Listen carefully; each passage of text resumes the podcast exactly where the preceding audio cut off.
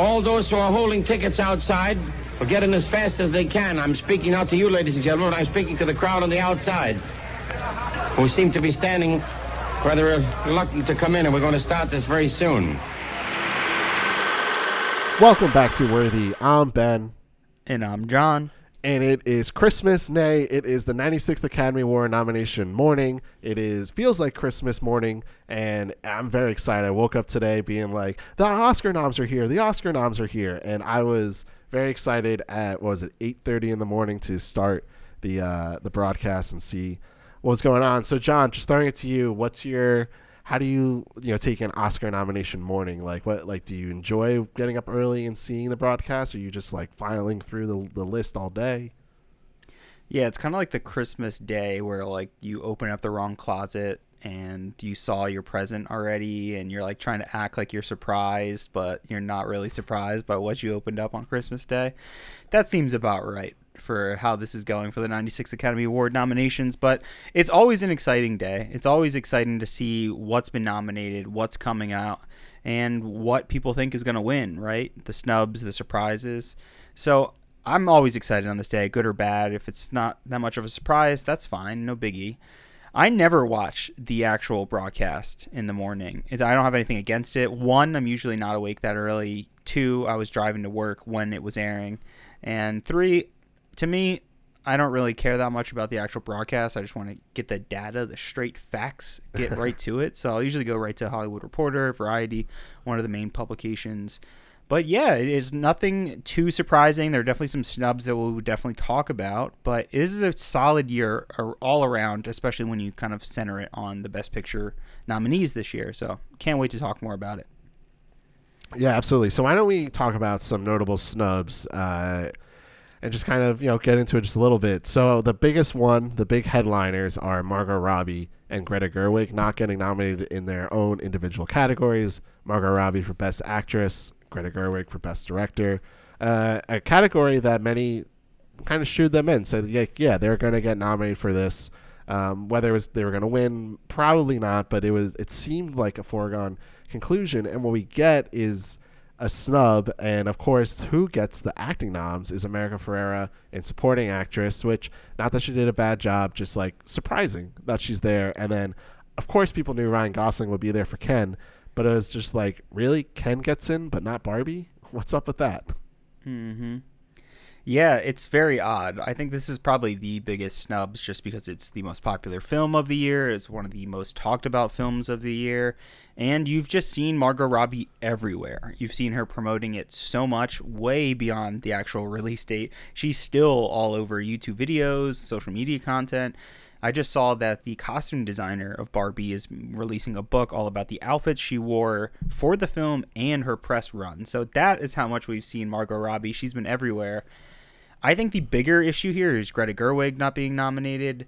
I think she carries that entire movie. She's like the hub of why that movie really is the way it is. You know, Margot Robbie may be the producer, she may be the lead actress, and she does a great job as Barbie. I'm not trying to downplay that. And she's the reason why it kind of got pushed into production and her whole big spiel about it being a billion dollar film and all of that now has kind of already been cemented in history. But it's Greta Gerwig who makes the decision. She's the one who stylized the whole film. And I definitely recommend going. And since she's not really getting the credit here, there's probably not going to be that many wins for Barbie itself. I would recommend anyone who's listening to this who likes Greta Gerwig or is interested more about how she made Barbie to go watch uh, a video she did on YouTube, which she kind of breaks down her major influences on Barbie. And I think when you watch that video, you can see that she knows a lot about film. She knows a lot about film history, and she spent a lot of time preparing for this movie and draws from a lot of very famous and iconic films. You know, like Sound of Music or An American in Paris, you know, two Oscar winners that we've previously talked about. So, huge snub, and I think probably the biggest snub for me is, is Greta Gerwig here not being nominated. Yeah, it's definitely uh, shocking. I mean, the social media has definitely been like, really? Like, we all love this character. Greta Gerwig has a humongous following, and there are a lot of like Gerwig fans who are just like, why is she not at least nominated? You know, they're not begging for like the win. They're like, she should be there and nominated. And we can get to when we get to those categories who maybe we would replace them with or not. Um, but Did wanted, you Yeah. see Ryan Gosling's response to this? I wanted to throw that out there just to make No. sure that you didn't see it. no, not yet. Okay. So I won't read the whole thing, but he essentially says that he's like very excited about this, but I think the most like potent kind of moment of this writing, which he made a full response to them not being nominated, which one I found that kind of bizarre, but he wrote there is no Ken without Barbie, and there's no Barbie movie without Greta Gerwig and Margot Robbie, the two people most responsible for this history making, globally celebrated film. So he made a, a, a public comment, I think it was on Instagram or some social media site, basically saying, like, I'm happy I'm nominated. I'm glad, like, America Ferrera is nominated and she's being honored with that. But those two women are the reason that movie exists. They're the reason why it's as good as it is. So I wanted to throw that in there too because it's it's fascinating. You have any thoughts on that? I mean, good for him. I, you know, I they should be more vocal about this. And yeah, it, at the end of the day, it is just an award, and they know like the work put, into it. And I think like that's you know a little bit what he's saying too. But I, I you know, I, I kudos to him. Like that that not many people would do that. And um, there's a lot of interesting politics going on within this year um, with how you know which films are getting nominated and like who's getting what and who's getting snubbed and i think that leads me to like my next like biggest snub um, sorry leo but the actors of may december getting n- completely shut out is a little bit like hmm i guess people can't you know take their own medicine. Uh, for those who may not know what may december is about it's kind of a critique on not necessarily method acting, but s- the studying and infiltrating people's lives to per, to portray them in a movie, in a TV show, and kind of the the not so great ways people would go to do that and kind of develop characters. And it just feels a little bit like, hmm, you guys can take your own medicine, but we're going to nominate a bunch of biopic uh, nominees uh, for this year and performances, but we're going to shut out the ones that critique that a little bit. Um, any thoughts on May December and the actor is getting completely shut out from it? Yeah, remove Annette Bening out of here. Get her out of the Best Actress Leading Role category. No one cares about Nyad. No one watched that movie. No one cares. I'm sorry, I love Annette Bening. She's a great actress, but no, get her out of here. Possibly get Carey Mulligan out of here. It was good performance. It was fine. Oscar worthy for this year? No. Get her out of there. Put Natalie Portman in here at the very least. Like I I know you love her so much, and I like hyped up this movie a lot. So to hear you say this, it, it, it's it is such great performances, and it's not even just those two. The other uh, actor, I can't I can't Char- uh, remember Charles. Melton was great in supporting role, and then Julianne Moore arguably probably should have gotten in over, let's say, an America Ferrera or Jodie Foster, and Nyad. Yeah, just definitely. an opinion, you know. Not trying to take away from them, but it's like Julianne Moore was fucking crazy in that movie, and Yeah, really good. All three of them in those leading roles were great. Um, so it's very unfortunate. Um, should we talk about our boy Leo? I mean, he's still going to be there. If, if they do this right, Leo should walk Lily Gladstone like down the red carpet himself and be like her date. I mean, they they have been playing this right to get her her win, and they should cap you know put a cap on it and have Leo walk her down the red carpet. It would be stunning. I like that. I like that. It might take away like agency from her. I thought you were gonna say walk her up to the podium. I'm like, all right, that's pushing it. No, that's no, no, no, crazy. no, no. Like be be the person, you know, because she he has been like a vocal uh, presence for her, like a genuine vocal presence that you almost like from a publicity standpoint, they should you know have him there. I'm not trying to take away from her and her agency. Not saying that they like every single photo they take together. I'm just saying the moment would be nice to have Leo bring Lily Gladstone onto the red carpet and you know walk with her. It's just gonna be another model of the month, Ben. Don't worry. Don't worry. Why can't it be? I think- I think like for Margot Robbie, Greta Gerwig, those are like the two biggest for me. Second is probably Greta Lee from Yes. Past Lives not being nominated. I mean, she is 90% of that movie. She carries that movie. She gives such an interesting performance. She gives a performance in two different languages. She gives a performance when she's younger and middle age and her older age. Like she gives such a dynamic performance and I'd never heard of her you know it's the perfect kind of category it's the perfect kind of like push to give an actor who's been a supporting actor in the industry for like over a decade and she's been you know trying to find lead roles like this and she finally does and she lands it in past lives you know it was my favorite film of last year I loved it. So it is a shame that she's not nominated here as well. And again, remove one of those two, and she could have easily fit here. Carey Mulligan, pop her out, put her here. But Yeah. what about you, Ben? What else jumped out? No, I, I agree with you on Greta Lee. I mean, past Li- I love Past Lives and I loved her performance. I thought I thought we were going to be looking at a Greta at the time a Greta Lee Margot Robbie race and became a, you know I was still thinking Greta Lee Lily Gladstone like Greta Lee this like I thought Greta Lee was going to be heavily involved. I mean, and clearly they loved the movie. It got nominated for two key categories in screenplay and picture, and the rest it didn't get, um, which is just an absolute shame because it was a phenomenal movie. It was what my number two behind Oppenheimer for the year. So yeah, I, I couldn't agree more that her performance was truly great. Um, another person, uh, and this is maybe more of a long shot, but again, like Hollywood fans would have ate it up. Jon Zac Efron in The Iron Claw. he was really that was a great movie, and that got completely snubbed. I don't know like what. I mean, cinematography. I guess that's, that's maybe the one technical category you could have put him in. Maybe editing, but like the um the acting in that movie is so good and and I and people it seemed like Zac Efron was getting the type of love. I mean, what it was like what A24's one of their best performing box office movies ever. So it's Yeah. a little shocking that like a little bit of that star power didn't get him there, but hey, maybe it's better. You know, better for the the mythology of that movie. Yeah, definitely. I think I saw a clip going around recently that was like two or three, perfor- like a- not actors but uh, athletes. I think one was like a tennis player, and she's being interviewed after her match, and she's like, "Oh, I can't wait to go see Iron Claw. Like after this, I'm really excited to get out of here and go see it." So, it has gotten this reputation that it's more than just you know a Zac Efron film. It's more than just an A24 film. It's actually a, a really great film and a really great drama drama I would guess you would say maybe even melodrama It's a straight about drama. this Straight Yeah, drama, definitely. Yeah. uh, but I would even say like maybe it's melodrama because it's all about uh, you know this family and about their history and the ups and downs and the turmoil they go through. So I think he carries that film though. He is this like interesting lead character and he's not like he's played before. He's like this kind of quiet doofus of a character who slowly has to like be broken throughout the film and I thought he did a fantastic job of doing that and I wonder if it's people that just can't dissociate from the Disney. This guy's a Disney star.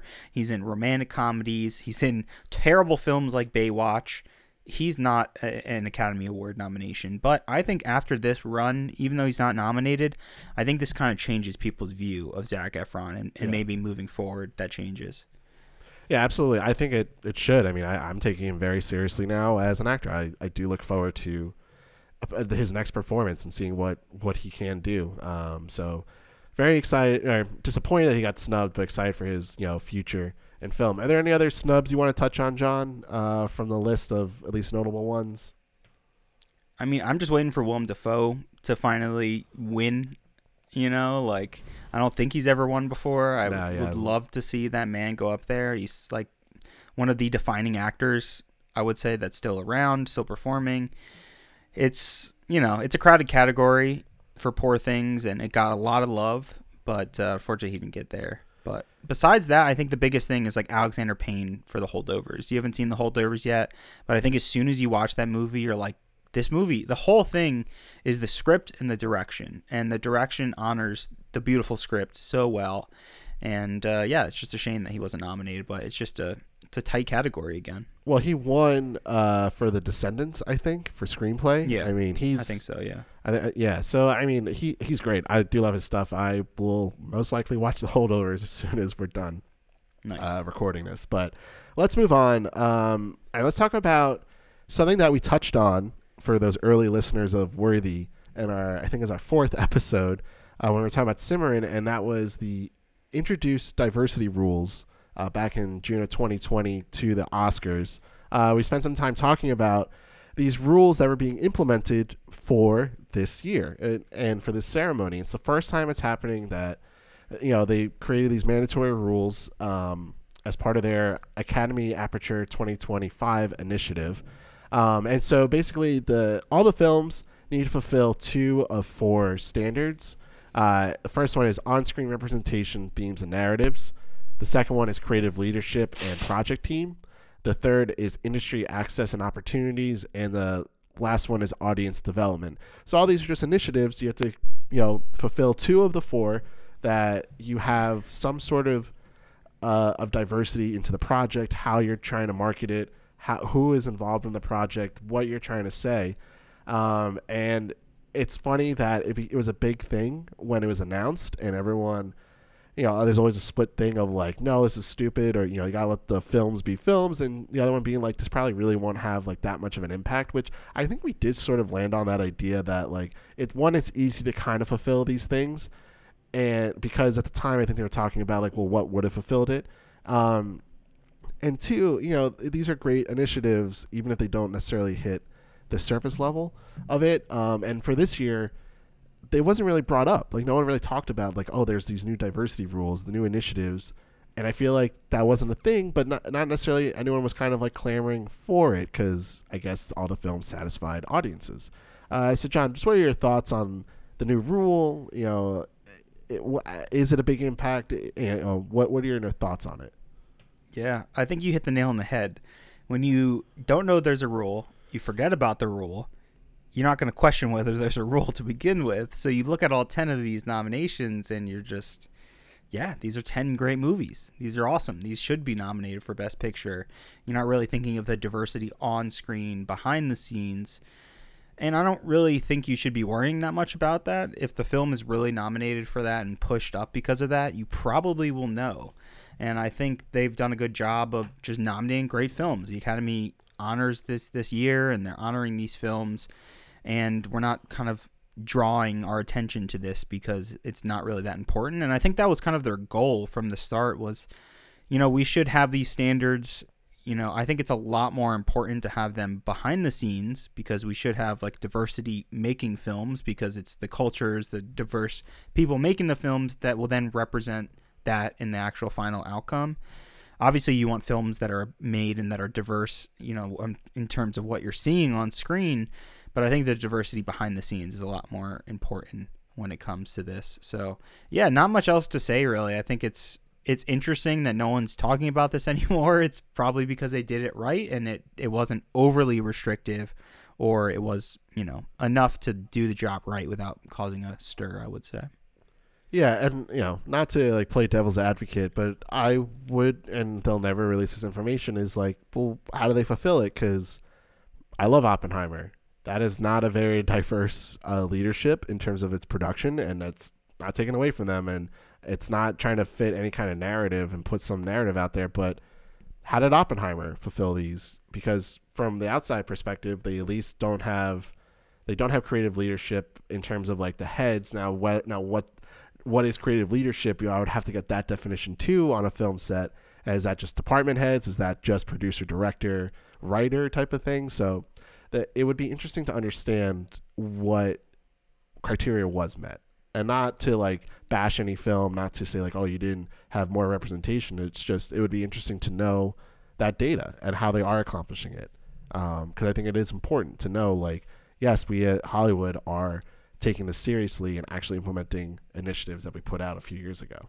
As a rea- and not you know it, it was very much a reaction to what was happening in 2020 and all you know all the different social issues that are being addressed. It was definitely a reaction to it and it's a great reaction to it but how are you actually following through? I guess is kind of my spiel to it do you think um, that just shines the light on it too much then every year if they're like here's the data on like who made these films and who was behind and in front of the camera is that just drawing again yeah. more attention to it right uh, I mean, I guess you can also say that you do know all that stuff because you could just like look at all the credits. But again, I I just want to understand like what does it mean by creative leadership? Because there's a lot of people who, who give input into a movie, and that's including the people on screen too. So it's like, you know, because you have now a ton of situations where actors like Margot Robbie is the producer.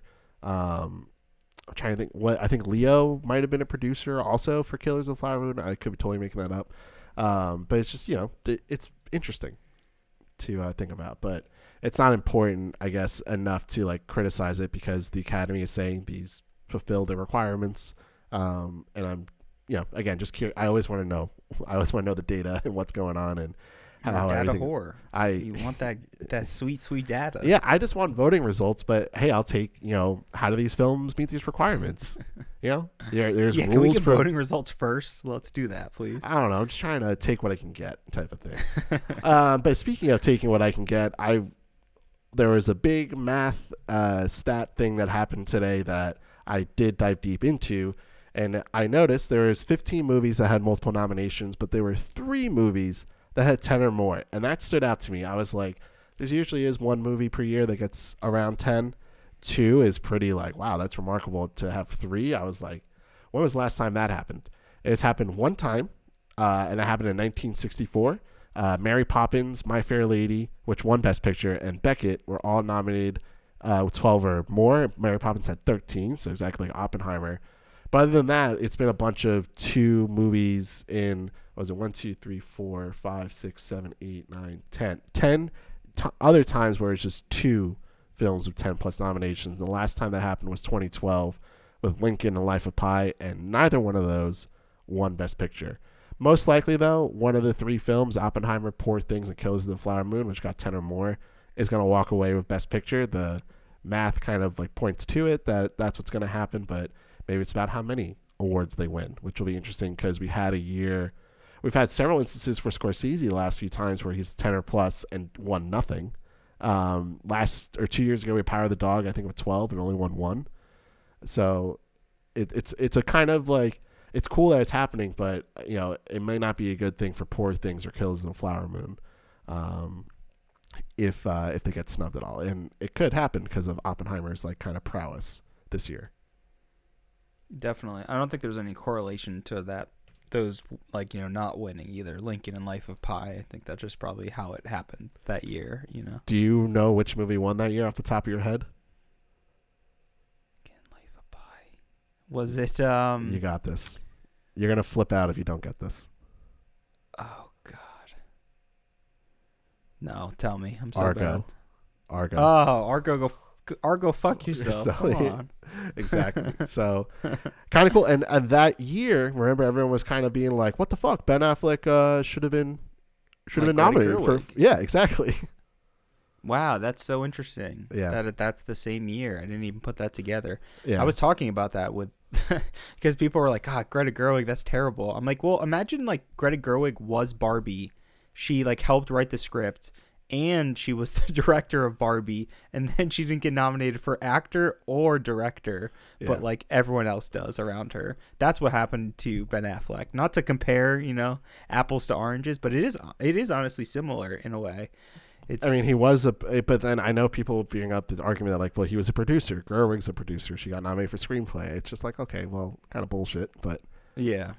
I Yeah, mean, it's- it's the director who put it all together and made it the way it is, though, at the end of the day. yeah, so fun facts, fun stats. But uh, let's jump into the nominations and breaking it down, giving our thoughts. So, Jon, let's jump right into it. Uh, best visual effects uh, nominees were The Creator, Godzilla minus one, Guardians of the Galaxy three, Mission Impossible: Dead Reckoning Part one, and Napoleon.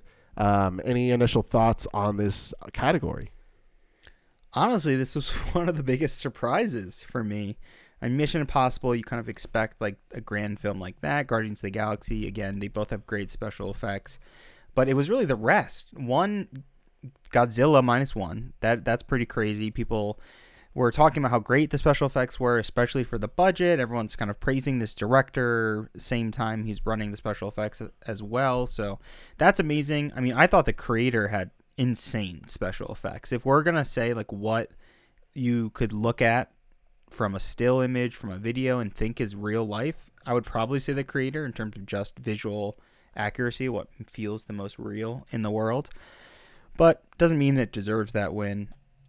Napoleon though is also a weird one because I've heard a lot of weird. people like go against the CGI of that movie, and I haven't seen it, so I want to know your thoughts on Napoleon being nominated for best visual effects. Yeah, I, I really did like Napoleon, I, and I do like the battles, but there are definitely some moments where I'm just like, oh, Ridley Scott just put this together like very quickly in post, and it's just like slap an explosion over that. Don't care how digital it looks in certain part. Like you, you can tell, and not that it's bad. I mean, we grew up in the early 2000s where everything was digital. I mean, like I, I will always I will say this, and it's not a criticism. Like the Matrix does not look as good as it once did. The av- the first Avatar movie does not look as good as it once did.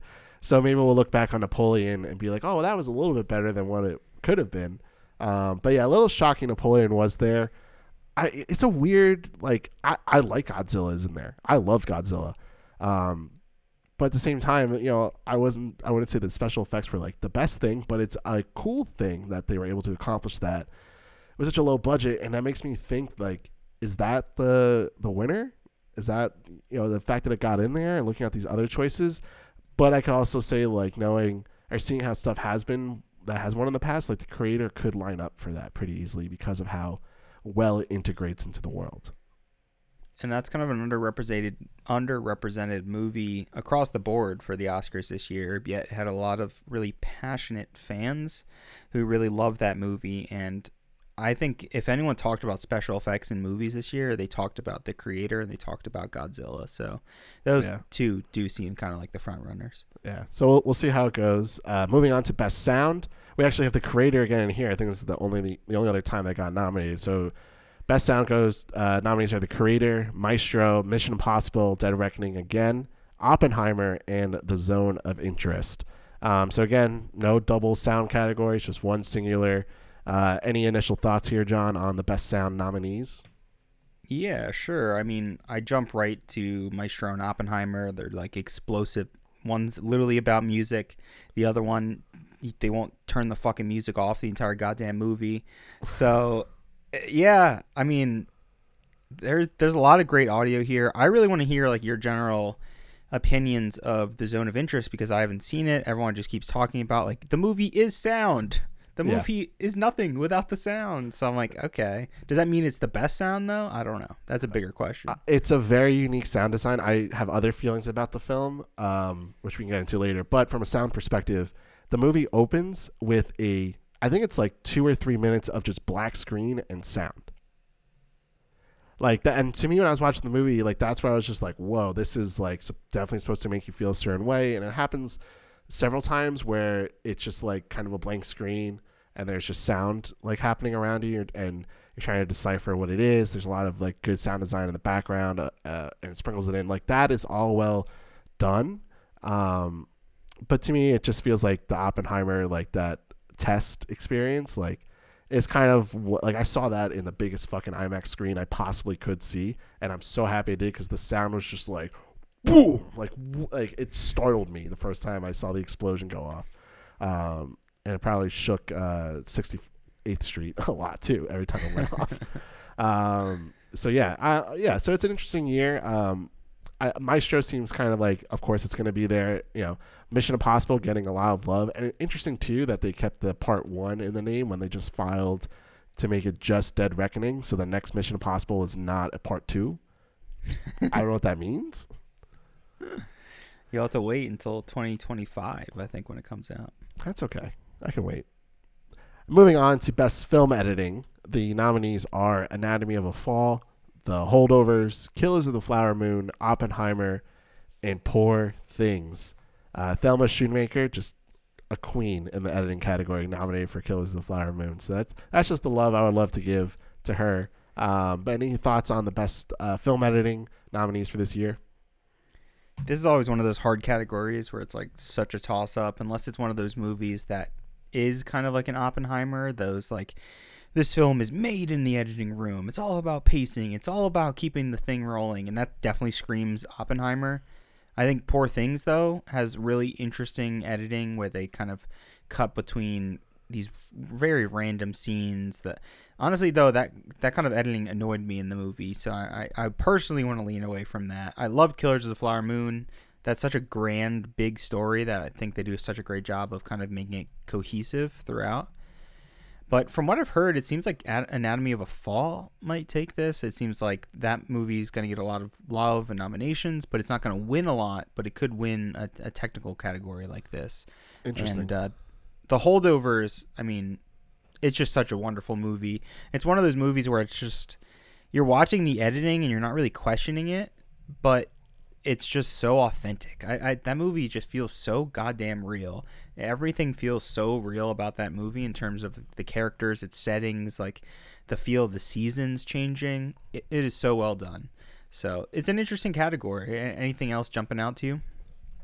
Uh, I you know it's interesting because I do think Oppenheimer is kind of the like heavy odds on favorite to take this. I think Mm-hmm. because of the weight that it carries and, and how it does pace it well, um, and for how long it is, like it's pretty good. In that third act, they cut back and forth a lot. Um, I, you know, I'm looking back at past winners. I mean, last year we did have everything everywhere all at once, but that editing was insane. But we, historically speaking, though, it's not. It has not been a very common award to go with Best Picture. But I do think it's the year of Nolan. A lot of people are going to be looking at it. I, um, I don't know. I think Oppenheimer, but I, you know, well, I could be pleasantly surprised. Let's go with that. I think of like Dunkirk too, which won both like yeah. a sound production and design too. I think that year when they had both categories back then. Yeah. Um, yeah, I won both. So I don't know. We'll we'll see what happens, but um, I think that'll be an interesting race to follow. Uh, moving on to best production design, the nominees are Barbie, Killers of the Flower Moon, Napoleon, Oppenheimer, and Poor Things. Uh, To me, this should be Barbie, but it seems like it's really not going to be Barbie, and that Poor Things is getting a lot of love in terms of the design which is sort of just like one's a clean looking Barbie and one's like a disheveled looking Barbie kind of world. So uh, it's kind of which one do you like more? Um, uh, so what are your thoughts on production design? Napoleon jumped out to uh, to me right away. I mean, again, I haven't seen it, but that film I've just heard it's so like artificial looking in a lot of ways and uses so much like green screening and background. So I'm curious now to watch that, like how much physical, real production design there is in that movie. There's a lot. I mean- there, there still is a lot. I mean, the, the green screen is more. Think of it as the bigger The battles. Yeah, the yeah, like like explosions, trying to fill in. Like they'll have a city, but maybe there'll be some buildings that are painted on in the background, type of thing. Sure. I don't think I was impressed more by production design other than Barbie and Poor Things. Obviously, Barbie dream houses, all the insane that come, all the insanity that comes out of you know designing Barbie dream houses and everything like that. It's awesome. I really loved like the opening of that and seeing the whole world, and they really showcase it right. Plus, all the traveling scenes they do in that movie. It's like a continuing motif of amazing production design. It's Yeah. awesome. But also, like Poor Things is just insane. Nothing feels like more otherworldly or alien, I think, out of any of the films this year, like Poor Things. It just feels truly like it's its own world, which, I mean, that is high praise to make a r- world Yeah. that feels like real but also completely fantasy like. Yeah, I uh, I really don't know. I feel like gut tells me poor things, but like, I yeah, we'll see as it goes on. Some of these precursors answer uh, our questions. Uh, moving on to best original score. Um, this is a fun category. So we have American Fiction, Indiana Jones and the Dial of Destiny, Killers of the Flower Moon, Oppenheimer, and Poor Things. Um, just for me, a, a one initial thing uh, on Poor Things, which you might be surprised to hear, like, oh, I'm going to talk on Poor Things. I really like the score in that movie, and they use some like really cool, like analogy sounds and, and effects, uh, especially with pianos. I, I think they're using a lot of like vibrato, and it really like kind of makes it like like ooh, like like it's 1950s, 60s, like sci-fi, like you know, like Yeah. you, you know what I'm talking about, like kind of like that sound, you know, the alien noise, like the little beam sound. It just like it feels alien. I think a lot of that is because of the score itself. So I will give some praise to that. Um, but Oppenheimer is like a banger. That score. I mean, they have a literal song called "Can You Hear the Music," and that's like the main theme of the entire thing.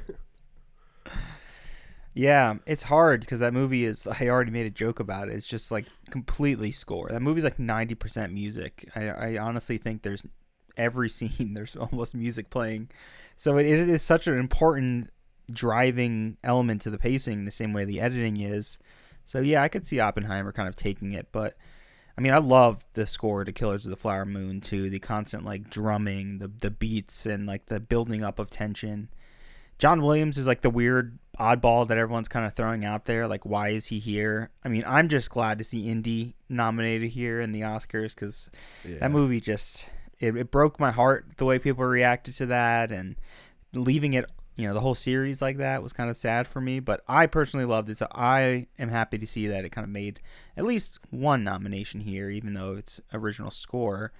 But I don't think you've seen American Fiction yet, and I think American Fiction oh. also Oh. could have a chance of of winning here as well. It is, it's maybe the most like subtle score out of any film listed here and I don't think we give a lo- enough love to those kind of like subtle themes and you know the character themes all throughout some of these movies that are a little more quiet.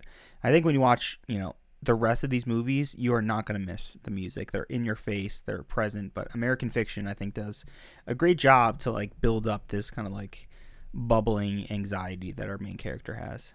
Right. Uh, so I did see American Fiction. Oh, okay. and I loved it. Um, I love the music. Um, for those who may not know, kind of the little bit of the wordplay with uh, Jeffrey Wright's character, his name is Thelonious Monk Ellison. For those who may not know, Thelonious Monk is one of the best jazz pianists in the entire history of music and composers, and a lot of the music to me was in that vein um, in terms of like the sound, what they're trying to pull apart and and showcase. Felt very Thelonious Monkey, and uh, I was very, very impressed by that score. Um, another score I just want to shout out is "Killers of the Flower Moon." Uh, Robbie Robertson. Uh, Robbie Robertson was the guitarist for the band, and um, he unfortunately died a couple months ago.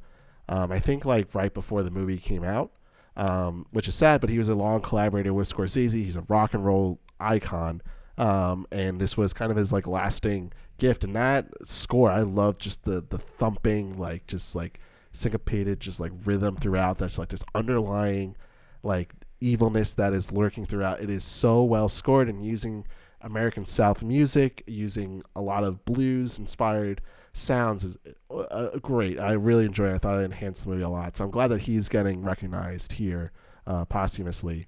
Um, and speaking of just John Williams and Indiana Jones, he's John Williams. Is this his 54th nomination?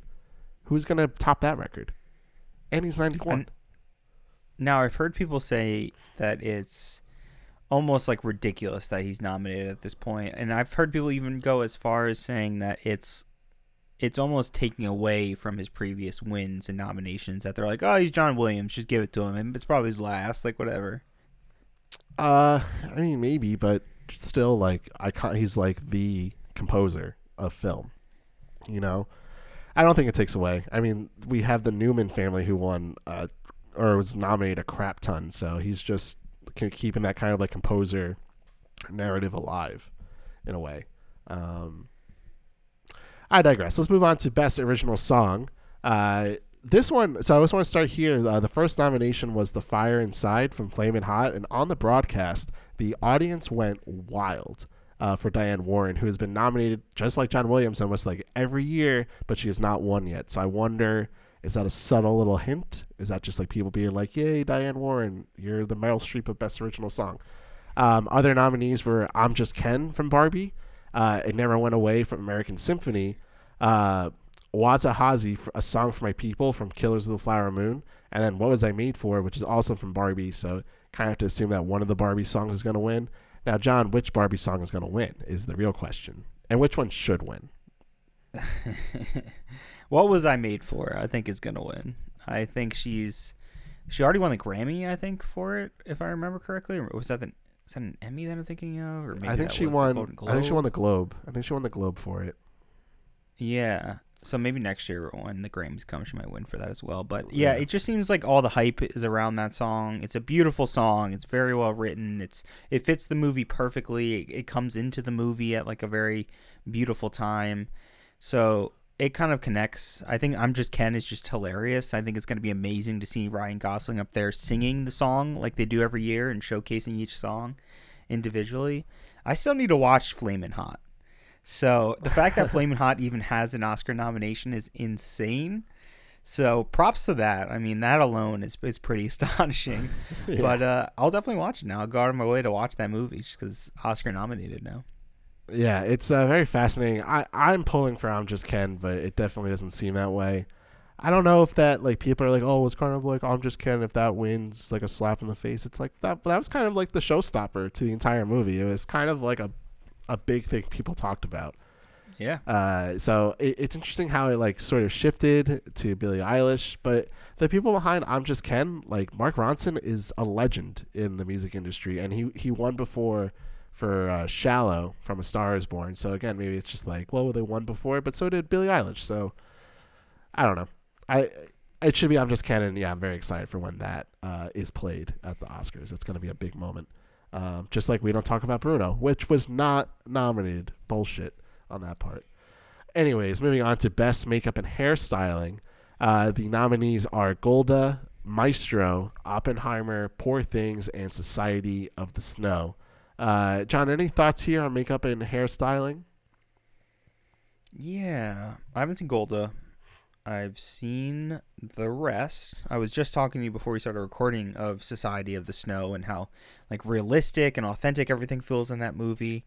And honestly, the makeup's insane. Just the like the cold special effects they do with the makeup on like their freezing noses, their breath, like their frozen pieces on their beards at time. Like it just looks so real. It makes the movie that much more disturbing, I think, and it really sells it because if you're looking at these actors and they're trying their hardest to sell that they're cold, to sell that, you know, they're frostbitten or whatever it is in the snow, you know, it, only goes so far if the makeup looks bad. If the makeup looks extremely cheesy, it ruins the entire effect. It, in fact, ruins the entire movie. And I think they do such a great job in that movie. Obviously, Poor Things jumps out at you because you have these like weird characters. Willem Dafoe as like this father god character who's just so deformed, but uh, you kind of love him. Like I, I don't think I've loved a deformed character as much as I loved God in Poor Things. Yeah. But know Oppenheimer is just kind of there, makeup, hairstyling, like it's all good, and nothing really jumps out at me for Oppenheimer though. It's just it's you know fits the era, it's done very well. Maestro goes so far in the direction of just you know maybe even I would say over makeup and hairstyling, like just get people that look closer to these people. Like honestly, is how I felt watching that whole movie. Like you hire these actors, you are the lead actor, like I'll stop myself before I go too down the rabbit hole of Maestro. But Yeah. yeah, it's it's a tough one. If I had to pick like one of my favorites, obviously is Society of the Snow. But I feel like Oppenheimer might win this mo- might win this category though, just because of its like authentic uh, depiction of that time period. That's really interesting that you say that, um, because it does seem like, and people love controversy. Maestro should be taking this because of the amount of like talk there was about it before the movie and the fact Sure. that it's lasted.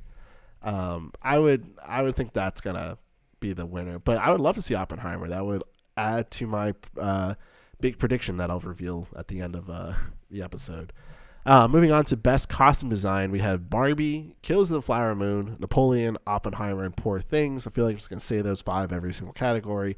uh, but I- I think this is the same production design dilemma where it. I like Barbie a lot, and I love the costumes. I the attention to detail is insane in that movie, and how they recreate all those clothes is great. But it also feels like oh, but Poor Things is like a twisted version of it, and has more uh, finesse almost. It you know pops a little bit more surprisingly than Barbie, at least to me. Um, but I would rather Barbie win. So, any thoughts on the costume design here uh, in this category? Barbie's the best. Barbie's winning. Barbie rocks. I hope so. I really do. I, I hope it. I hope it does. But I won't be surprised if it doesn't. So, moving on to a very fascinating category: best cinematography. The nominees are El Conde, Killers of the Flower Moon, Maestro, Oppenheimer, and Poor Things. Jon, kick us off with best cinematography. Man, El Conde just like thrown in there. I had people text me today being like, "What the, what is that movie? Where did that come from out of nowhere?" I was like, "Yeah, dude, I don't think anyone really expected this to kind of get thrown into the mix. I'll definitely consider watching that. You won't cuz it's on Netflix. So forget about that, Ben." I mean, I'll try. This I'll is, try.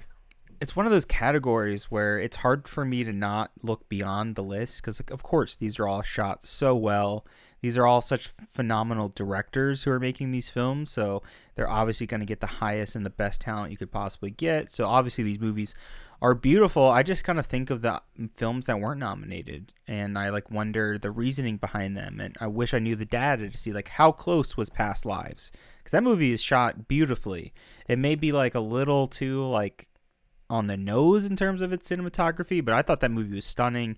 It was beautiful. It showcased, you know, New York City in such a beautiful way. And then you look at other films, you know, I mean, I think of like American Fiction is also shot really well. It's just not very flashy. It's not very interesting in that way. I mean, the only thing that really jumps out at me is Poor Things, just because I'm kind of over his use of this fisheye lens. It's just, it's just incoherent to me, like why he uses this so often over and over again. So that's kind of my biggest. Really, like I thought it was shot well, but it just it seems so excessive in the way they use it. But who knows? That could be the Yeah. editing, less of the cinematography. But what do you think? Yeah, I feel similarly about Poor Things, um, and just the use of that camera shot, whether it was using a 360 camera, fisheye, whatever, it was just a little overused. Um, I like Oppenheimer still here. You know, it's big, shot on IMAX film. It it lends itself to being like the obvious choice, and some of the special effects they did, which were real effects using you know real chemistry, uh, wh- whether it's fission or fusion, I guess they were trying to represent. Uh, they were doing that like real with like you know very close, you know, extreme close-ups to the what what they were doing for special effects. So uh, it's it's really well done. Um, so to me, it, it kind of seems like it's Oppenheimer because of all the praise it's getting. Like this feels like a good pillar for it to win on. Yeah, most likely. Yeah. Also, a shout out to the creator. Same DP as the Batman. It's beautiful. It's shot so well, and it's shot on not a very expensive camera. I thought that could have been a very cool nomination to throw throw that out there because I think they shot it on like a Sony F5 or something, Oh a camera God. that is affordable for for most you know quote people, but uh, that I think is a huge testament of what you can do in filmmaking nowadays. So I just want to give another nod to the creator. Absolutely. Um, moving on to best documentary short film, uh, the nominees are the ABC's A Book Burning, A Book Banning, excuse me, The Barber of Little Rock, Island in Between, The Last Repair Shop, and Nai Nai and Wai Po. Um, any thoughts on best documentary short film? Well, I'm I've been fascinated lately with book burning. Um, just a book banning. You got me thinking of book burning now. One and the same, in a way. literally one and the same. They're basically the same thing, right? I just been thinking a lot about that, so I will go out of my way to probably watch that short documentary. But you know, we haven't watched any of these. We don't really kind of dive deep into short films, let alone documentary short films. So Yeah. yeah, not much to say. Not much to say. Excited to see who wins, though. Yeah, definitely one of my uh, favorite uh, nights of the year is going to like the theater that is showing all of them like back to back. It's a good two hours, so we'll be looking for those. Uh, same thing for best live action short film. The nominees are The After, Invincible, Knight of Fortune, Red, White, and Blue, and The Wonderful Story of Henry Sugar. Uh, interesting, uh, with Wes Anderson being nominated for The Wonderful Story of Henry Sugar, kind of points to the big name in the category probably going to win. Yeah, it's interesting, especially the fact that he had a movie release last year as well, and Got people no loved love. that movie. That got great reviews. People loved it, but it is nowhere to be seen anywhere else. You know. It's always it's always interesting how people receive uh, Wes Anderson movies. But moving on to best animated short film, we have Letter to a Pig, 95 Senses, Our Uniform. I'm going to pronounce this one wrong. Uh, Pachyderm and War is Over, inspired by the music of Jon and Yoko. Uh, any thoughts here, John, on the best animated short film category? Who cares about the music of John and Yoko? Like, Excuse me. who me. cares about her music? I, I care about It's their John's music. music. I don't care about her music. Yeah, she ruined the Beatles. That's all I oh gotta my say. god! Oh wow, that's another podcast. Uh, moving on to best international feature film, we have Io Capitano, Perfect Days, Society of the Snow, The Teacher's Lounge, and The Zone of Interest, which is a UK film, but it's all in German.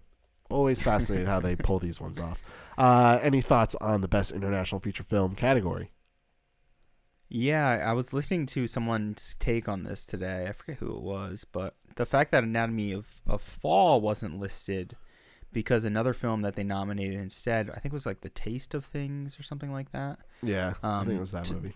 Instead, they nominated that, and you can only nominate one film as a foreign country. So it's funny if they nominated the more popular film, it might have won uh, this category, and it's now just nowhere to be seen. this seems like a just downright lock for the Zone of Interest because Zone of Interest is all over this year. It, it got a lot more nominations than I was expecting. I haven't seen it yet, so I would pick Society of the Snow because it is wonderful and it's it's completely in Spanish, and I was shocked by that. I did not know it was not American film, so I was pleasantly pleasantly surprised by that, and it was one of the few foreign films that I watched uh, this past year. But yeah, that's about it. What do you think?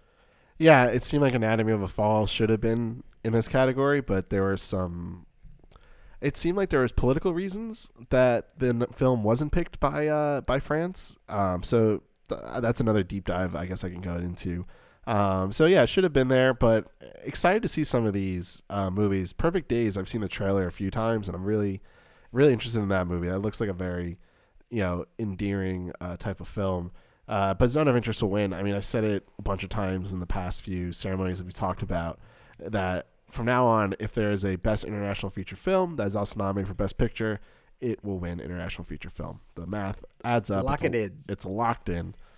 Moving on to Best Documentary Feature Film.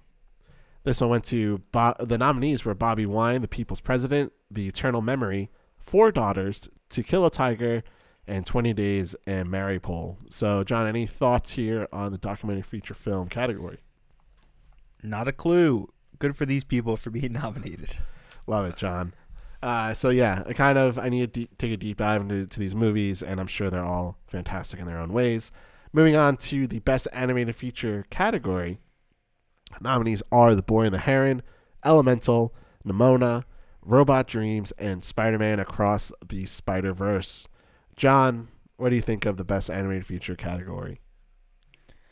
Obviously, I love my superheroes. I love my Spidey people, my Spidey men, my Spidey women.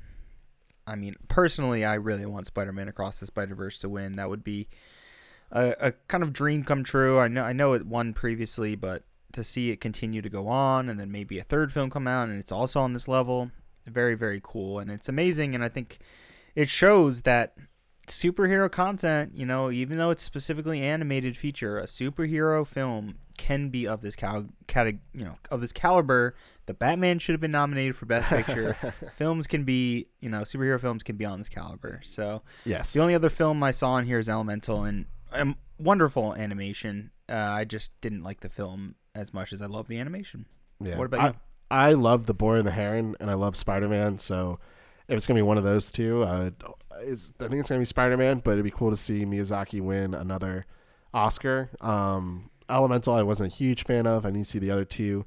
Uh, just a little shout out because I enjoyed the movie, which was Migration. Just a little fun time. Uh, I don't know if you saw Migration, but it was just a cute little fun kids movie. And uh, I don't know, maybe Illumination is just kind of like uh, they're misstepping on their game right now. I haven't been nominated in a bit. It feels like. Moving on to Best Writing Original Screenplay, the nominees are Anatomy of a Fall, The Holdovers, Maestro, May December, and Past Lives. Jon, what do you think of this category? This is interesting. This is very, very interesting. We're we're mixing it up here. No, we're not. It's the same movies that we keep seeing over and over and over. I mean, I again is my favorite film of last year's Past Lives. Just a beautiful, personable movie. You know, there's only two movies here that are written by one person, Holdovers and Past Lives. And I think they feel the most personal. They feel directly from someone's lives, from their hearts, from their experiences. And God, man, what a what a beautiful, touching movie. Both of those movies, they're so well written and they're so deep. They're the kind of writing it's like, God, man.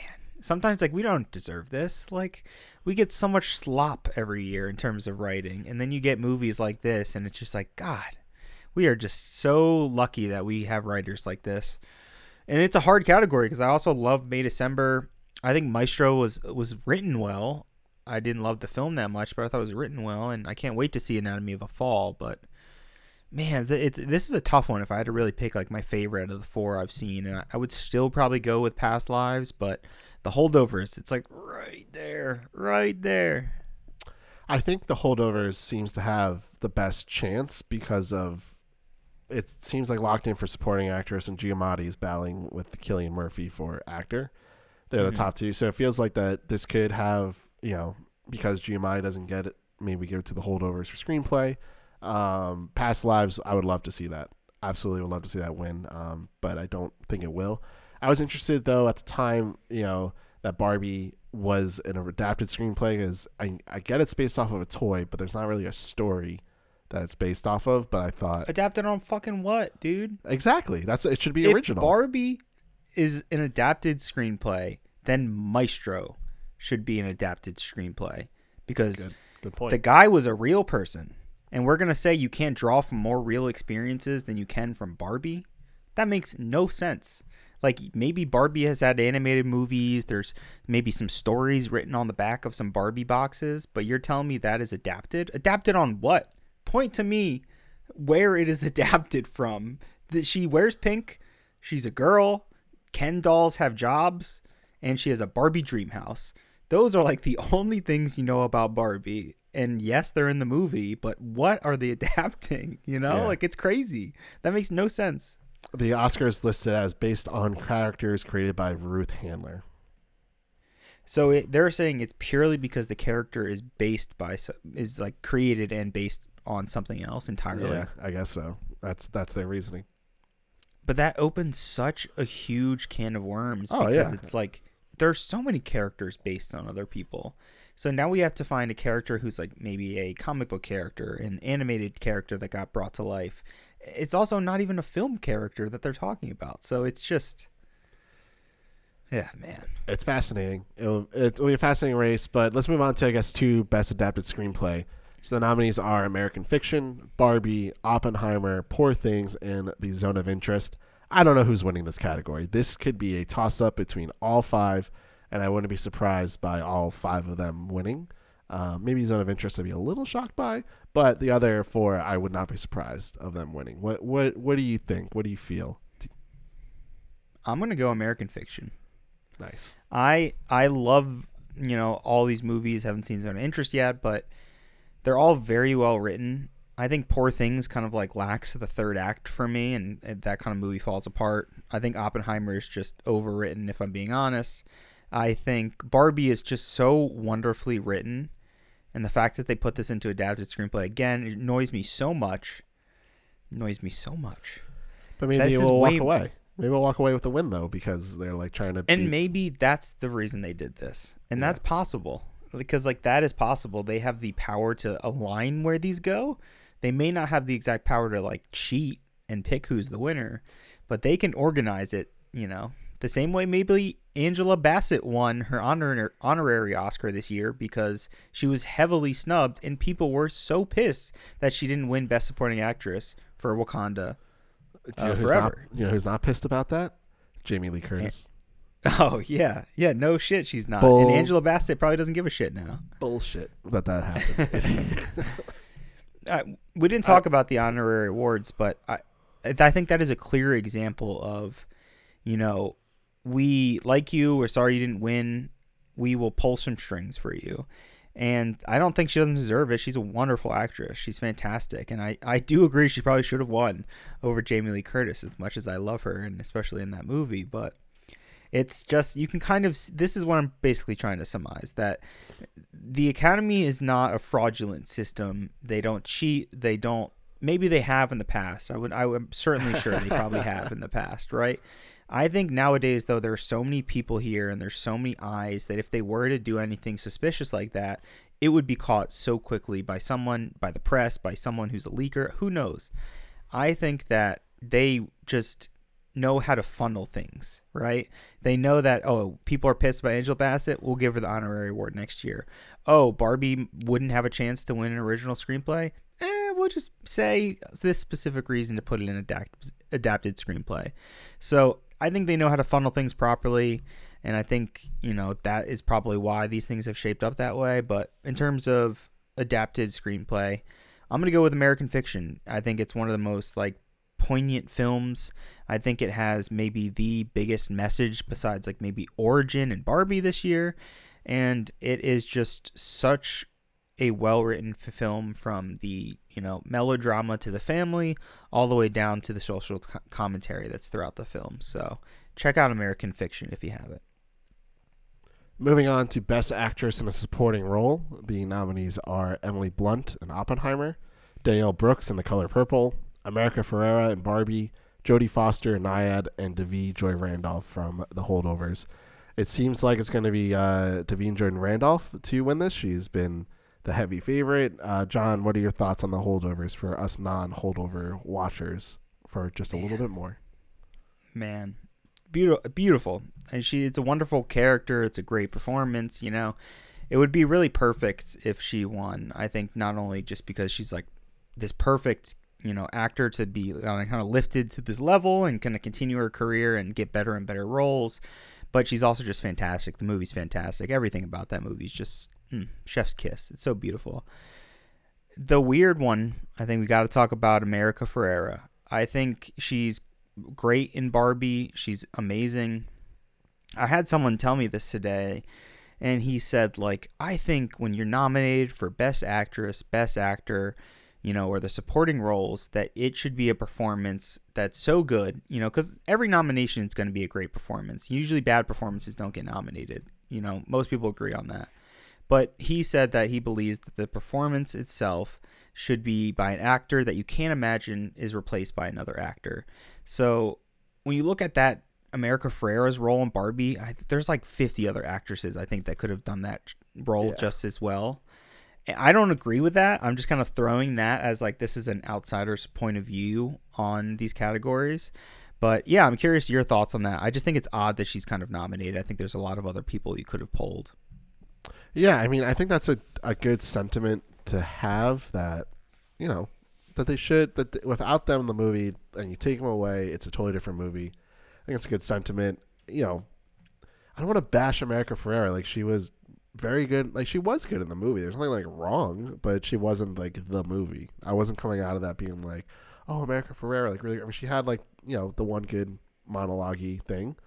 That was kind of it. It wasn't like anything like, wow, that was you know amazing. Um, but I also she's probably not going to win this category, so it almost feels kind of like, eh. Yeah. Like it no, shouldn't. I think that's totally fair.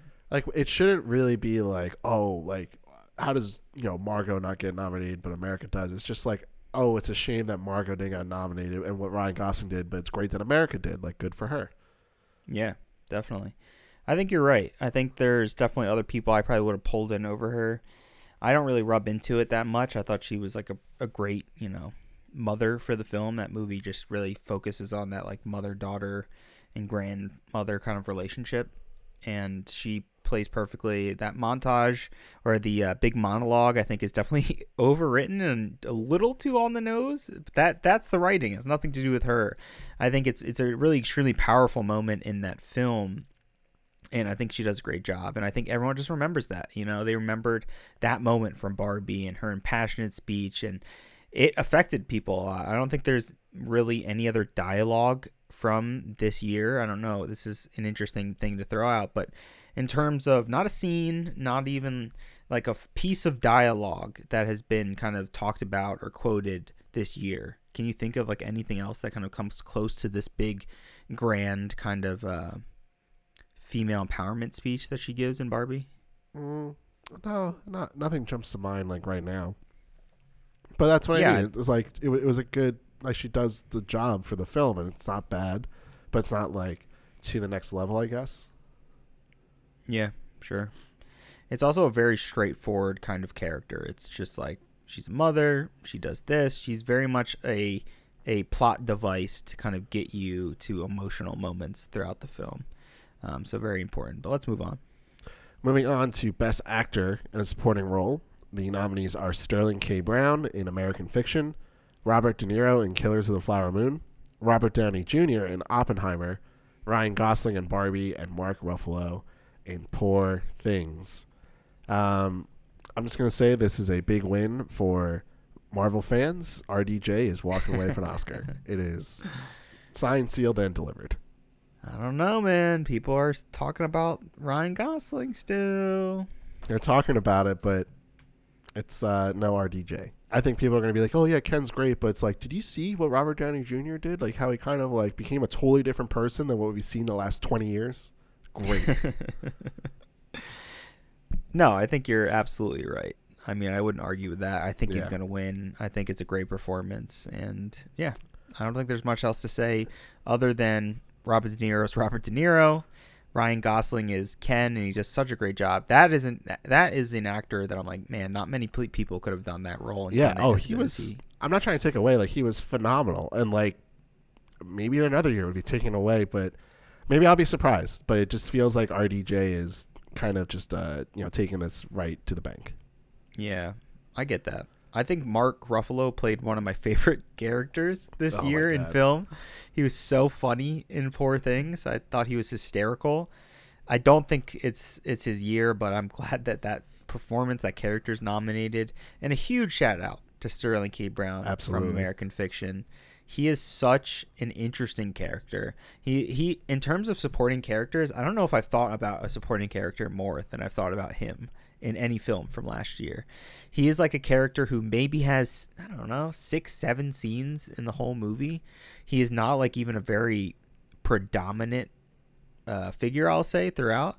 But he, when he does show up and he's making these appearances, he's very integral to this family, and it's super, super well written. And he he plays a character that I don't think we've really seen from him yet, too, which also was really great to see. It's this like explosive, like gay man. It was awesome. Yeah. No, I, I, I 100% agree. I love Sterling K. Brown. In the film, you know, jumping to De Niro, I, is he there because he's De Niro or is he like? I didn't think that was the best role I've seen from him, but I also what what could have gotten? I guess Willem Dafoe could have been the other person to get in there. I think him. so. But I um, probably would have put him over. yeah. But De Niro, I mean, it's De Niro, so everyone's gonna be like, oh, it's the name. We want to see him there.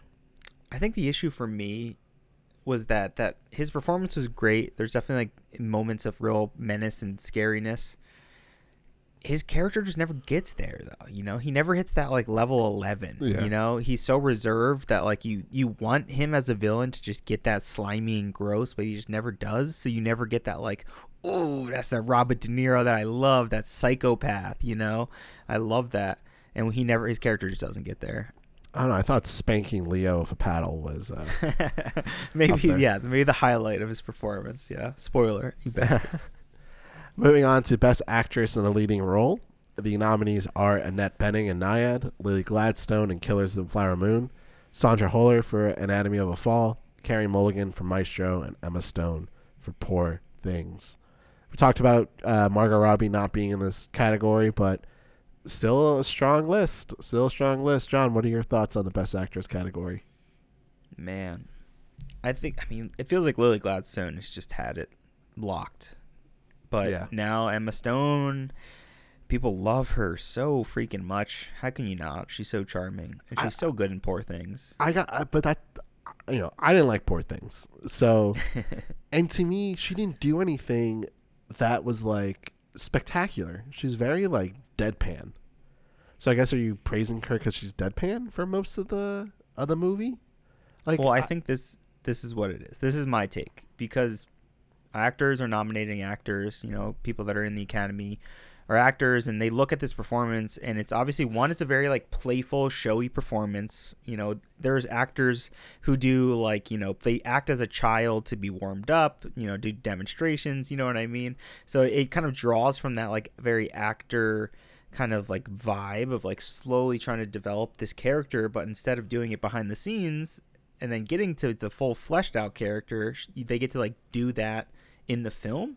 And i think people realize how hard that is when you're shooting films out of order and she had to like categorize the character and like what state she was in. And it wasn't just like her voice that changed. It wasn't just her movements. It was like her everything you know her body language the way she walked the way she talked the way she moves her face like the more expressive she gets i think that's why the film even works is because her performance is that good yeah, still didn't work for me. Because then, in that same sense, why not put Natalie Portman in this category?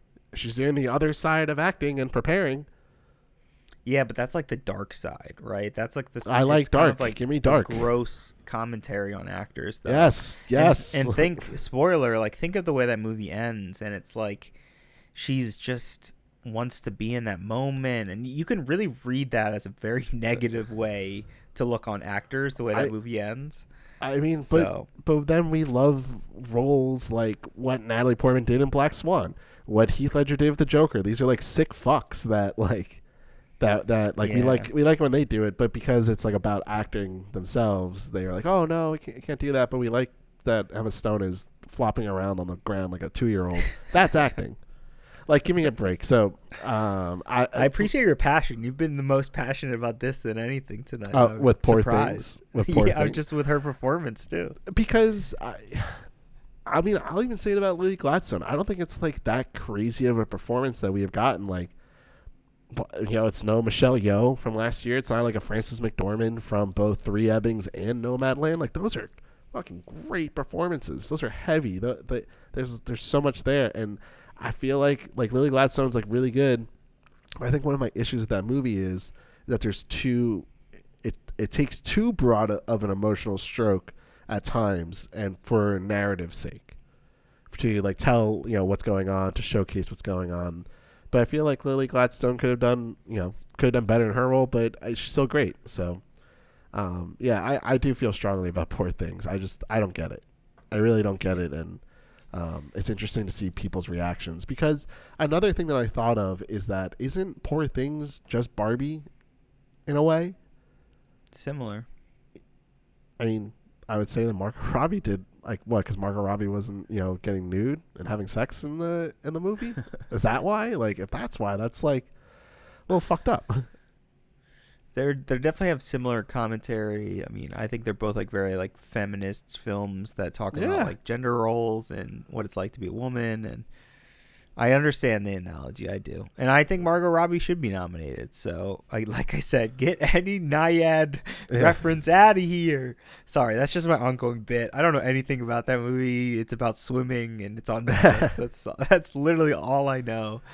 Oh gosh, I love Annette Bening though. I have to watch this movie now, and it turns out it'll be like one of my favorites of last year. Well, it's also like interesting too. Like, look at like what's getting nominated in terms of, or what's being heavily criticized is like these Netflix movies that are easy for these voters to watch and look at. It's easy to see a movie with you know Jodie Foster and Annette Bening when it's on Netflix. But am I going to pile, you know, go through these screeners and look at past lives from a couple months ago? Probably not. I know Annette Bening. I know Jodie Foster. They're great. Who's Greta Lee? Like, Definitely. that, like that's what the voting base is like. Is probably going through in their heads. It's because they're actors. Yeah, which is it, it, because they're fucking actors. yeah, I mean, yeah. Moving on. I hope they get this one right. So best. wait, wait. act- The last, oh, oh, the last thing I want to say is Yeah. that I feel like the performance that you're probably looking for is I don't know how to pronounce her last name. Sorry, Sandra Huller. Huller. so Sandra. Holler. I hope she wins. So Holler? you have to figure it out. I think. yeah, I have no no clue. I think it's Sandra Hewler. I think it's like Hewler? A, Hu- I think uh, yeah, like a Bueller. everyone's talking about like her performance, right? And they and they talk about her, and she's also in Zone of Interest, if I'm not mistaken. I don't know if I made that up, but Uh, she is supposed to be ama- amazing in Anatomy of a Fall, and that seems like that kind of performance where it's like, whoa, I don't even know who this actor is, this actress is, and boom, this is a phenomenal, very dramatic performance. So Yeah, I'm excited for both of us to watch that and then get to uh, talk about it for our uh, predictions. Yeah, she is also in the zone of interest. Um, so now moving on to Best Actor in a leading role, the nominees are Bradley Cooper for Maestro, Colman Domingo for Rustin, Paul Giamatti for The Holdovers, Cillian Murphy for Oppenheimer, and Jeffrey Wright for American Fiction. Uh, I have a, totally know who you want to talk about right now. I know it, so let it go, Jon. Let it all out. who do you think I'm going to talk about? No, I want to hear who you think I care about? Jeffrey about. Wright. Oh, okay. I was like, this could go a lot of ways. I was kind of bashing Bradley Cooper, and I love Bradley Cooper. Yeah, but you love Jeffrey Wright. You wouldn't. Oh, all man. I've heard about is like you think it's his best performance ever. Oh, it's definitely his best performance. I mean, he has. I don't even know when's the last time he's gotten like a full fledged lead performance like this. I'm blanking on a really early film. It may be one of his first, if not first, feature film. Um, it's about an artist. Uh, he was a really famous artist. I'm really blanking on his name right now, but it's annoying me. Um, he just never gets to be a lead actor, right? He doesn't get to showcase and flex these kind of lead actor muscles where he gets to have the smaller moments, the time to just kind of like reflect and it's such an interesting story. He's it's such a funny performance too and he's such a curmudgeon and he plays that role of a curmudgeon, someone who like doesn't want to be there, who's just annoyed at a lot of things. So I love that aspect of his character, so that just immediately kind of draws me in. And I think it's a very complex role, the way it deals with, you know, social issues as well as a family melodrama. And I think he does such a great job of kind of being that soft, supportive son to his mother while also being so like so flagrant in the way he expresses his opinions and the way he will like no matter what talk about how he feels and i love that uh, about his character but i know who you want to talk about talk about oppenheimer again Uh, of course, Cillian Murphy, the uh, the star of the year. I mean, I think it's a great performance. He commands the screen so well. It, it, it the the facial expressions, the the body language is a troubled man with a humongous ego, and it's like it's like watching Lawrence of Arabia. I, I made that comparison before that he feels like the archetype is Lawrence from Lawrence of Arabia. That that is what this Oppenheimer character is based off of. It is it, it's so grand, and, and I loved it. And I and I think seeing uh, you know seeing his him in other roles, films, TV shows, he is so good. He is so good, and so to get this kind of recognition to me is like would be the ultimate praise and would really cap off uh, a great evening uh, because we kind of know some of the other winners for or the wins that Oppenheimer will get. Like I think this one is still a toss up. So yeah, I really want Cillian Murphy to win. Giamatti though seems to be the second in terms of who could win this over Murphy. What are your thoughts on Giamatti? man you are going to love him Yeah, in I'm this sure. movie you are going to love it he is such a freaking hoot man definitely probably the funniest character out of any of these he's just such an amazing actor he's already won an, an oscar i believe right so no, he's never won. No, he's never won. He's No. won Golden Globes before. I think two. Right. He won for John Adams that show. Which amazing show if you've never Yeah. seen John Adams. So damn good. So I would love to see it. The fact that he's also never won, I think, also kind of goes up in the air. I think he's more recognizable as a name on paper too for actors. But everyone's seen Oppenheimer. Everyone's talking about it. Everyone's talking about his performance. Everyone's talking about how great that movie was. So I think it's pretty much a lock. Um, Um, but so- besides that, I think it's like Colman Domingo. That's like the random, you know, nominee in here, or it's like don't know much about Rustin. Really got to check that out. Yeah, that's a movie that I have to check out as well. Uh, Jon, let me ask you this quick little trivia. So Giamatti was nominated before, once, uh, in Best Supporting Actor. You want to take a stab at what movie that is? Sideways. Nope. Yeah, you Cin- probably would have been lead It- actor. It's uh, Cinderella Man. Planet of the Apes. No, Cinderella. Oh, I love Cinderella Man. I love that movie. Yeah, he was nominated for Best Supporting Actor, 2006. Oh man, that was like one of my favorite movies growing up. That's such a beautiful movie. Pretty loose. He lost to George Clooney in uh, Syriana. Bullshit. Hey, that was a that was a good year. I mean, we have uh, well, besides Crash, because Matt Dillon and Crash, but we also have Jake Gyllenhaal in Brokeback Mountain. Great performance. William Hurt in A History of Violence. So, some good, good, good performances that year. Uh, but let's move on to Best Director. The nominees are Justine Triet for Anatomy of a Fall, Martin Scorsese for Killers of the Flower Moon, Christopher Nolan for Oppenheimer, Yorgos Lanthimos for Poor Things, and Jonathan Glazer for The Zone of Interest. Do we really need to talk about this in terms of if you had to pick who's going to upset Nolan, who who would you pick out of these four? Man, that is a great question. That is a great question. Scorsese's been nominated 10 times for Best Director now. Honestly, I might say like Yorgos Lanthimos because people love that movie. It seems like actors love that movie. Insiders have been talking about it for such a long time. And he's such a stylistic director. He's truly like one of our few auteurs that are still around, and I think they might kind of push it and give it to him. But uh, it could be Anatomy of a Fall. I think she did such a great job. She's like, you know, the one and only female here. And people, again, that film has stuck around for a long time. So, but I think I would go with Yorgos. What about you? Um, out of these, I think it. It's gonna sound kind of crazy, but this like Jonathan Glazer love that he's getting feels like, oh, if we were to do something crazy, which they're not, um, could be him. I'm looking for like the odds to like who win Best Director, like what sports books have, and Christopher Nolan is, and I don't know if you know what minus five thousand means. It means you have to put Mhm. down five thousand dollars just to win a hundred bucks. Whoa. Yeah. Jesus. So he is the next guy is Yorgos Lanthimos at plus twelve hundred. So that is a long shot to win. Wow. So it, Wow. it's locked up. It's locked up. It, it's Christopher Nolan. There's like really no other way it could go. It would be a shock. I'm like shocked by that betting statistics. I'm also shocked that I was right if that's Yorgos as second. Obviously, Yeah. very far behind second, but that's still really interesting.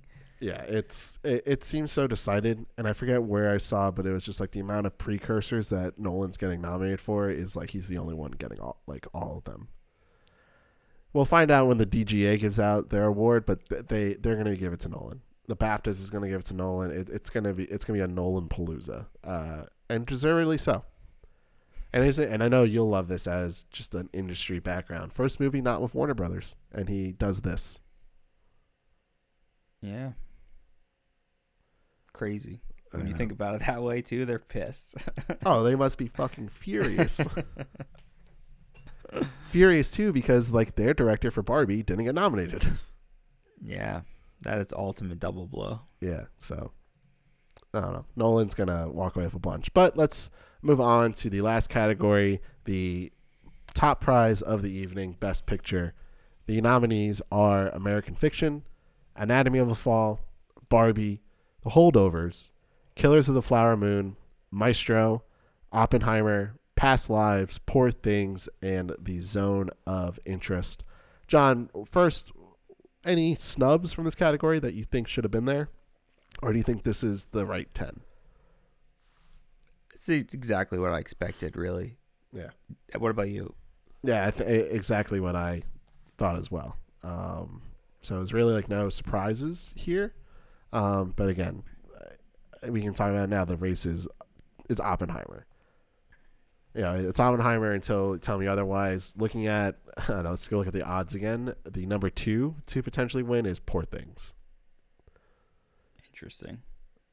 but Can I I, don't- I want. I don't think that'll happen. I want to ask you a couple of things. Yeah, Well, one, I was first going to ask like, what's the best movie on this list? Your favorite movie is on this list, and that's Oppenheimer. yeah, but like Past Lives was my number two of the year, so pretty happy with that. And American Yeah. Fiction would be my, I think my third choice here, and then Barbie. Wow. I think American really Fiction. awesome. American Fiction was awesome. I was, I loved it. I I love and the the theater that I watched in was hilarious to see.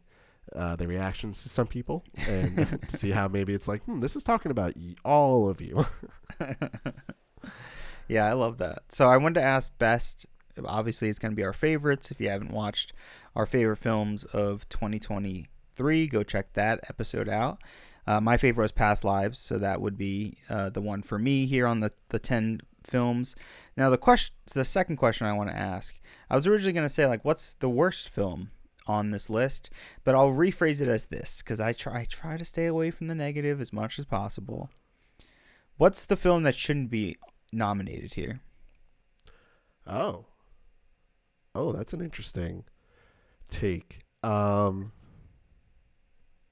I think Maestro, honestly, is like the one that seems like I mean I get why it does end up there, but Bradley Cooper didn't get directing uh, nomination. Yeah. So it, you know, I to me like that's the hon- honestly out of the as much as I don't like poor things in Zone of Interest, I think Maestro is actually poorer in terms of uh, quality and like what what's going on. The movie is all just visuals and no no real substance, which is I, I it's like shocking almost. You know, it how, is. How little substance there is. Um, so yeah, I would I would go with Maestro. Maestro's the odd one out for me. What about you? I felt exactly the same to you. Yeah.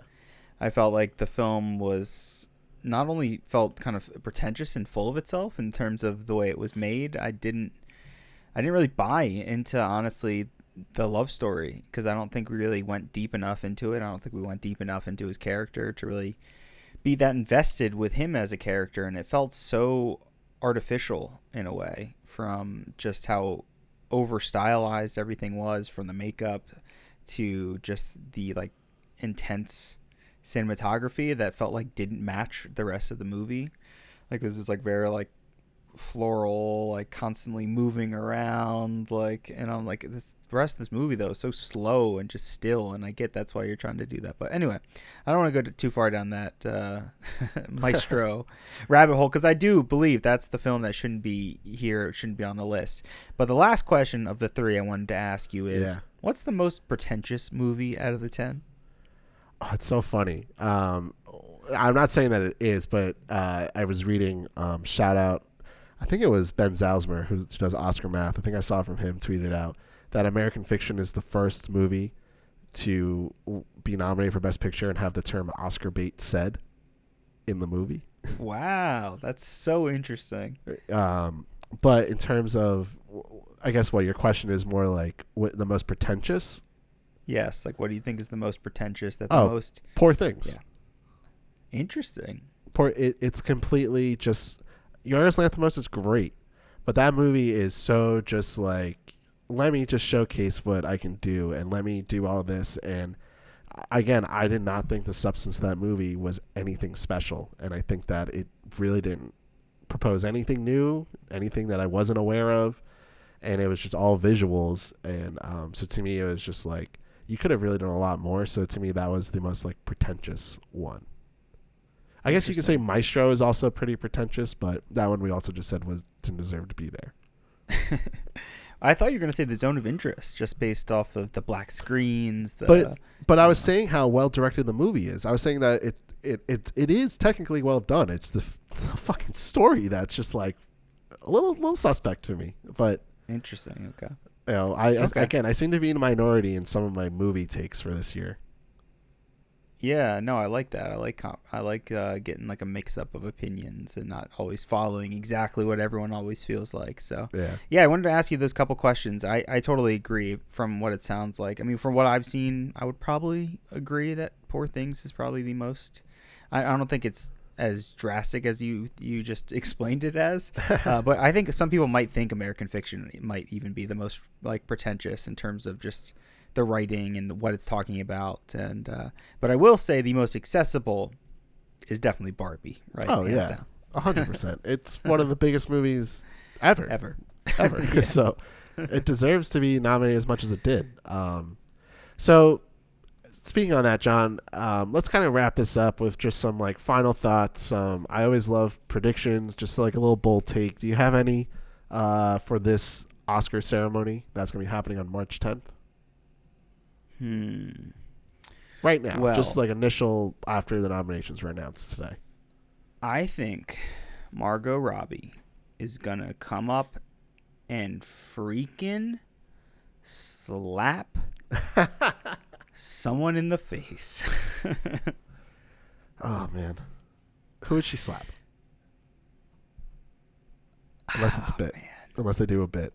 They, it would be great if they There's did it. no way they would ever do anything like that. You I kidding know. me? It'd be a funny no little. way. It'd be a funny little bit. It'd be funny if if some if someone alludes to it, but like wasn't planned. Obviously, that would be even funnier. Yeah, what they should do is because you know they never honor stuntmen. So what they should do a, a segment where they're like, we're gonna give some of the best stuntmen in the business like ten Oscars spread across the industry wide, old to young, and like mid act while they're showcasing the stuntmen work, they're gonna do it rep- replicating the Will Smith slap, Oh but not God. acknowledge it. Like there's no other reference or anything to it. Well, that's a bold uh, prediction. that's a very bold. Pre- I wasn't thinking of that as like a bold prediction to give, but I love it. I'll, I'll accept Let me it. hear yours. Uh, I was going more for like wins and stuff. Um, I'm going to predict that one of Poor Things or Killers of the Flower Moon, both the other two 10 plus nominees, get shut out entirely. I think Okay. that. And I think Killers of the Flower Moon is sort of the one to do that if Lily Gladstone doesn't win Best Actress. I don't see it winning any other category.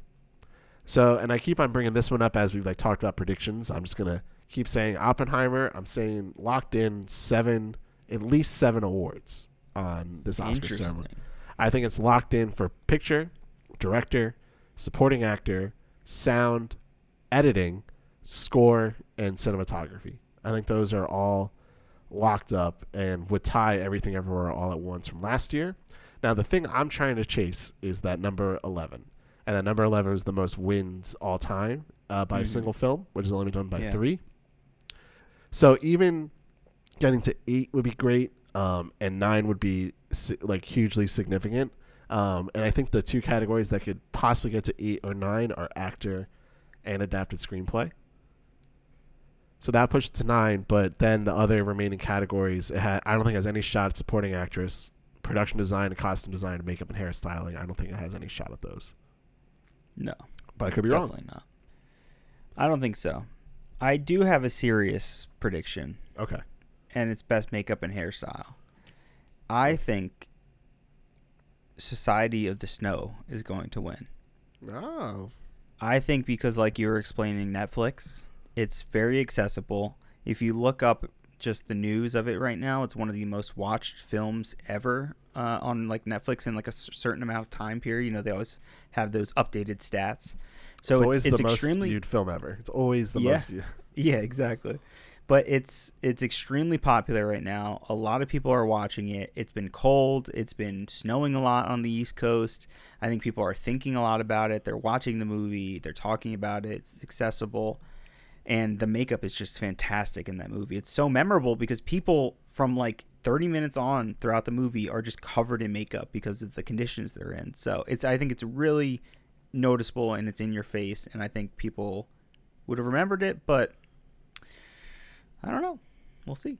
We'll see. Um, I think that kind of wraps it up, Jon, for our reactions to the Oscar nominations for the 96th Academy Awards. Any final thoughts? Anything you want to get off your chest before we jump back into our main worthy series and our eventual predictions when we get closer to the Oscar ceremony in March? I'm very excited. Worthy continues. I'm excited for episode 47. It's going to be exciting. And look forward to that. And yeah, what I will leave you with is why aren't there more movies out right now? Why aren't there better movies out right now? It's Where are the strike. movies? The strike, man. Where are the movies? Strike really. Imagine if Dune Two had come out in November, where this would have would have messed up all the numbers. We would have been. I, I would have been all over Dune Two. Hmm. Next year, Papa. Yeah, I know. See what happens next year. Thank you for listening. I'm Ben, And I'm Jon. and, this, is Worthy. Thanks for listening to Worthy, the breakdown of every Best Picture winner from past to present. You can listen to us wherever you get your podcasts. Check us out on Instagram at Worthy Podcast, on Twitter at Worthy Pod, and on Facebook at Worthy Podcast. Any inquiries can be submitted to worthysubmissions at gmail.com. Again, that's worthysubmissions at gmail.com.